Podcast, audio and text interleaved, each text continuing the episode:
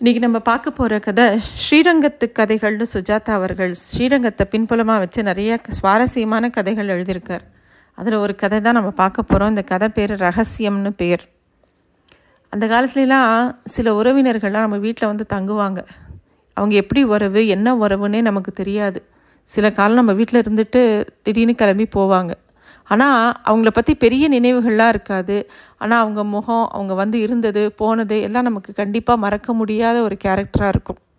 அந்த மாதிரி ஒரு கேரக்டரை பற்றி தான் இந்த கதை. இந்த கதை எப்படி ஆரம்பிக்கிறதுனா சின்ன வயசில் நானும் என் தங்கை வத்சலாவும் வைத்தி மாமாவை ரொம்ப கொடுமை பண்ணியிருக்கிறோம். வைத்தி மாமா எப்படி எங்கள் குடும்பத்துடன் ஒட்டி கொண்டார் என்பது தெரியாது.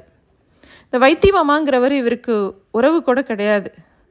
ஆனால் அப்படிப்பட்டவர் எப்படி இவங்க வீட்டில் சுதந்திரமாக மாடியில் சின்னதாக ஒரு பெட்டி படுக்கை வச்சுட்டு பத்து பேர் குளிக்க வேண்டிய பாத்ரூமில் அட்ஜஸ்ட் பண்ணிட்டு இருந்தார்னு யோசிக்கும்போது ரொம்ப ஆச்சரியமாக இருக்கும்.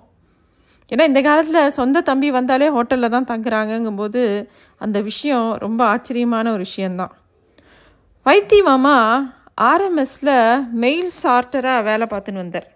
வாரம் ரெண்டு முறை டுட்டிகுரான் எக்ஸ்பிரஸில் மெட்ராஸ் போயிட்டு வருவார். ஒரு சமயம் அவசரத்துக்கு இவரையும் இவரோட தங்க வத்சலாவையும் அந்த ஆர்எம்எஸ் வண்டியில் மறைச்சி வச்சு கூட்டின்னு போன ஞாபகம் இருந்து இருக்கு. பெரிய பெரிய தபால் பையிலேருந்து ஒரு மாதிரியான ஒரு வாசனை வரும். அதோடையே இவங்க பிரயாணம் பண்ணியிருக்காங்க வைத்திய மாமாவை இவங்க ரெண்டு பேரும் ரொம்ப பாடாக படுத்தியிருக்காங்க அதுவும் வத்சலா பயங்கரமாக கலாட்டா பண்ணுவாள் அவரை. ஏன்னா வைத்தி மாமா உடம்புல சுபாமா சுபாவமாகவே ஒரு கூச்சம் உண்டு. எந்த இடத்துல தொட்டாலும் எகிரி குதிப்பார் அவர். அவர் சில சமயம் நல்லா சாப்பிட்டுட்டு ஹாயாக ஃபேனுக்கு அடியில் வெறும் உடம்போட படுத்துட்டு இருக்கும்போது வச்சலாம் என்ன பண்ணுவான்னா நைஸாக பின்னாடி ஒரு விளக்குமாறு குச்சியோட நுனியை வச்சுன்னு லேசாக அவர் முதுகில் வருடுவா. அவ்வளோதான் அப்படியே விட்டம் வரைக்கும் எகிரி குதிச்சுன்னு தூக்கு வாரி போட்டுண்டு எழுந்துப்பார். வேட்டி கலைஞ்சா கூட அவருக்கு கோபமே வராது. வேணாம்மா குழந்த அவ்வளோதான் சொல்லுவார். அவரோட முகத்தில் ஒரு முகஞ்சிலிப்பு கோபம் இது வரைக்கும் யாருமே பார்த்ததே கிடையாது. படுக்கை கடியில் பாறாங்கல் வெ இவங்க வச்சா கூட அவர் ஒன்றுமே சொன்னது கிடையாது. ஒரு சமயம் அவர் மருதூருக்கு லாரியில் போனபோது ஜிப்பாக்குள்ளே மணலில் போட்டிருக்காங்க. அப்புறமா ரோட்டில் அந்த தார் போடுவாங்களே அதை பந்தாக உருட்டி அவர் உட்கார்ற இடத்துல வச்சுட்டு போயிட்டா அவர் பாட்டுக்கு எதேச்சியாக அந்த நாற்காலியில் உட்காருவார். எழுந்துக்கும் போது பிசு பிசுன்னு ஏதோ இருக்கேன்னு ஆர்வத்தோடு சோதிப்பார் ஒழிய தனிமையில் இருக்கும்போது கூட முகத்தை சுழிக்க மாட்டார் அவர். ஏனோ அவரை கண்டா அவ ரெண்டு பேருக்கும் பிடிக்காது. காரணம் என்னன்னா அவர் எந்த எதிர்ப்புமே காட்டாமல் எல்லாத்துக்கும் சிரிச்சுட்டே இருக்கிறதே இவாளுக்கு எரிச்சலை கிளப்பும். அது மட்டும் இல்லை அவர் லேடிஸ் சைக்கிள் வச்சுட்டு இருக்கிறது ஒரு வேளை இவர் இவாளுக்கு எரிச்சலை கிளப்பித்தா இல்லை நிறைய பெண்களோட இப்போ பாரு அவர் சகஜமாக பேசின்னு இருக்காரு அதனாலயா?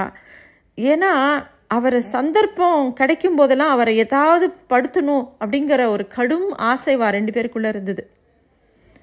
வைத்தி மாமாவுக்கு ஒரு ஐம்பது வயசு இருக்கும். அழகாகவே ட்ரெஸ் பண்ணிப்பார். டாக்கா மஸ்லின் ஜிப்பா போட்டுப்பார். புருவத்தில் புணுகு தடவிண்டு பளபளன்னு ஏதோ ஸ்னோ தடவிண்டு தங்க கலந்த பல்லு.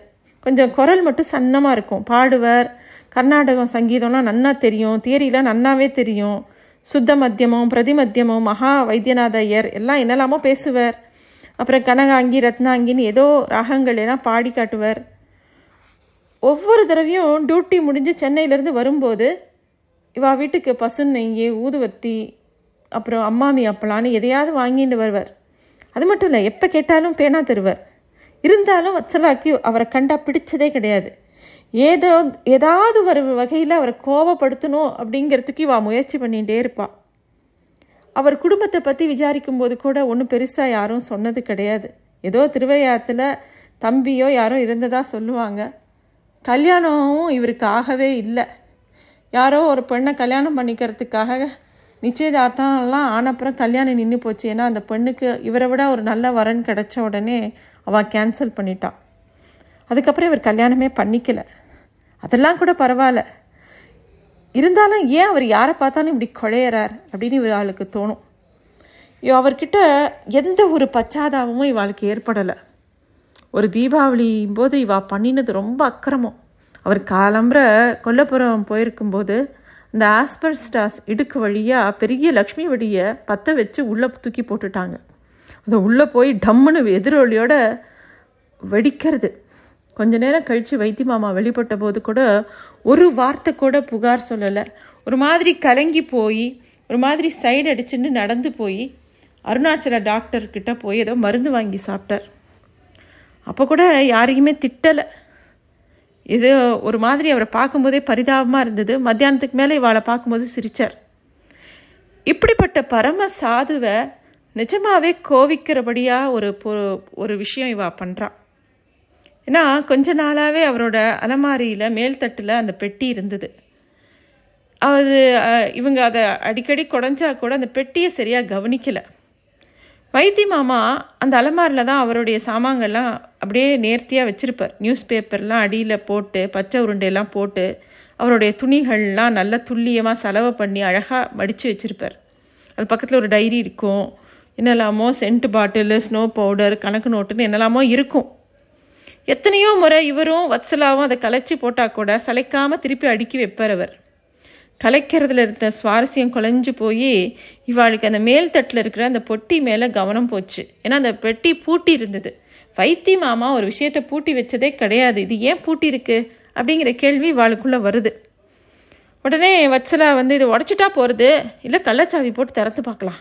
அப்படிங்கும்போது இல்லை இன்னைக்கு பூ பூனை டியூட்டிக்கு போகிறதில்ல அப்போது ராத்திரி நிதானமாக பார்க்கலான்னு வா பேசிக்கிறா. வா பூனைன்னு சொன்னது வைத்தி மாமாவை தான். எதுக்கு அந்த பேர் வச்சாங்கன்னே ஞாபகம் இல்லை. ஆனால் அவன் தெற்கு வாசல் கடையில் புனகு பூனை அப்படின்னு ஒன்று உலாவும். புனகு ஜவ்வா அதெல்லாம் இவர் போட்டுக்கிறதுனால ஒருவேளை இவருக்கு பூனைன்னு பேர் வச்சாளா அப்படிங்கிறது ஞாபகம் இல்லை. அன்றைக்கும் பூனா வழக்கம் போல் ராயர் மாமி கொண்டு வந்த கரியர் சாப்பாட்டை சாப்பிட்டுட்டோ டார்ச் லைட்டும் மஃப்ளரும் எடுத்துண்டு எட்டு மணி லோக்கல் பிடிக்கிறதுக்காக கிளம்புறாரு.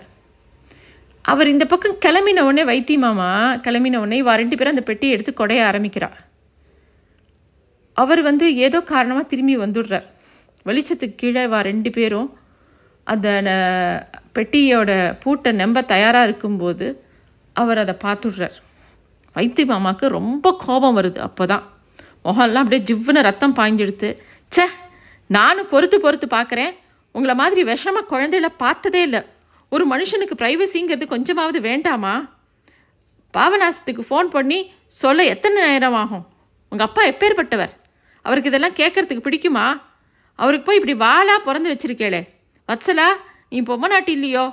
அப்படின்னு என்னெல்லாமோ கோர்வை இல்லாமல் திட்ட ஆரம்பிச்சிடுறார். முரட்டுத்தனமாக பெட்டியை பிடுங்கி வச்சுக்கிறார்.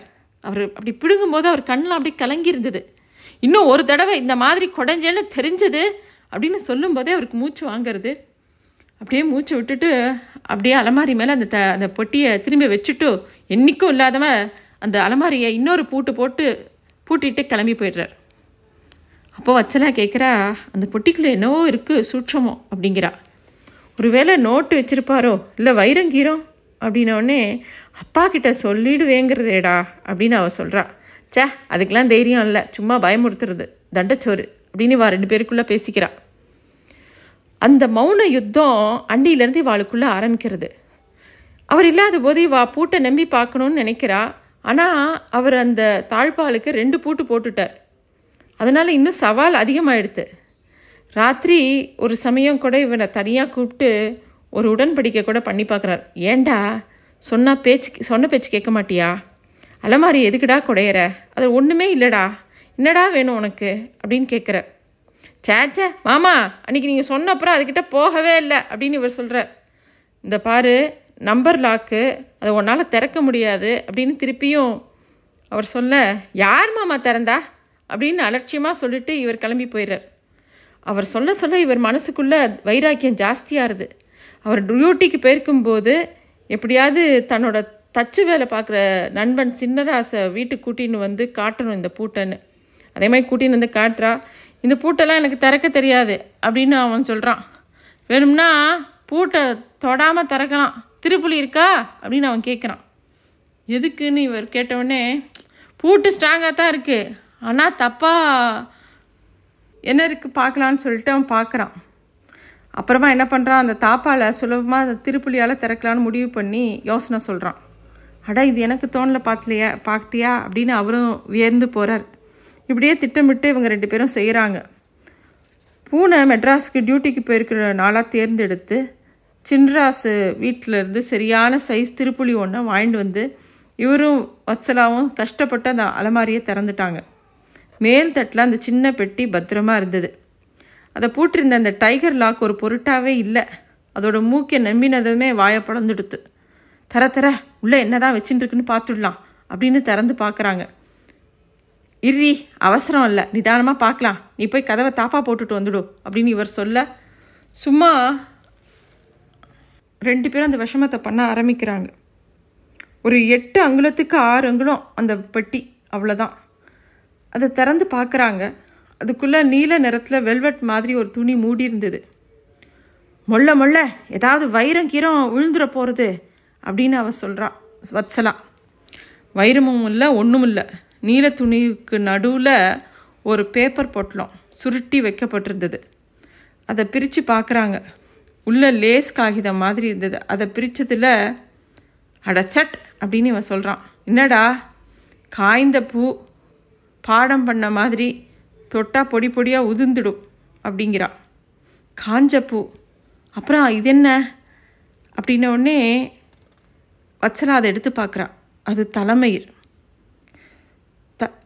நானும் வத்சலாவும் ஏமாற்றத்துடன் அந்த நீண்ட ஒற்றை தலைமையரை பார்த்துவிட்டு ஒருவர் முகத்தை ஒருவர் பார்த்து கொண்டோம். முடி காய்ந்த மலர் வேற ஒன்றும் அந்த பெட்டியில் இல்லை. புரியவே இல்லை. பேசாமல் அவருடைய பொக்கிஷத்தை முன்பிருந்தவாறே பத்திரமாக எடுத்து வைத்துவிட்டு மறுபடி பூட்டி அலமாரியும் திருகிவிட்டு நலுங்காமல் வந்துவிட்டோம். அதற்கப்புறம் வைத்தி மாமாவை கலாட்டா பண்ணுவதை அரு அறவே நிறுத்திவிட்டோம்.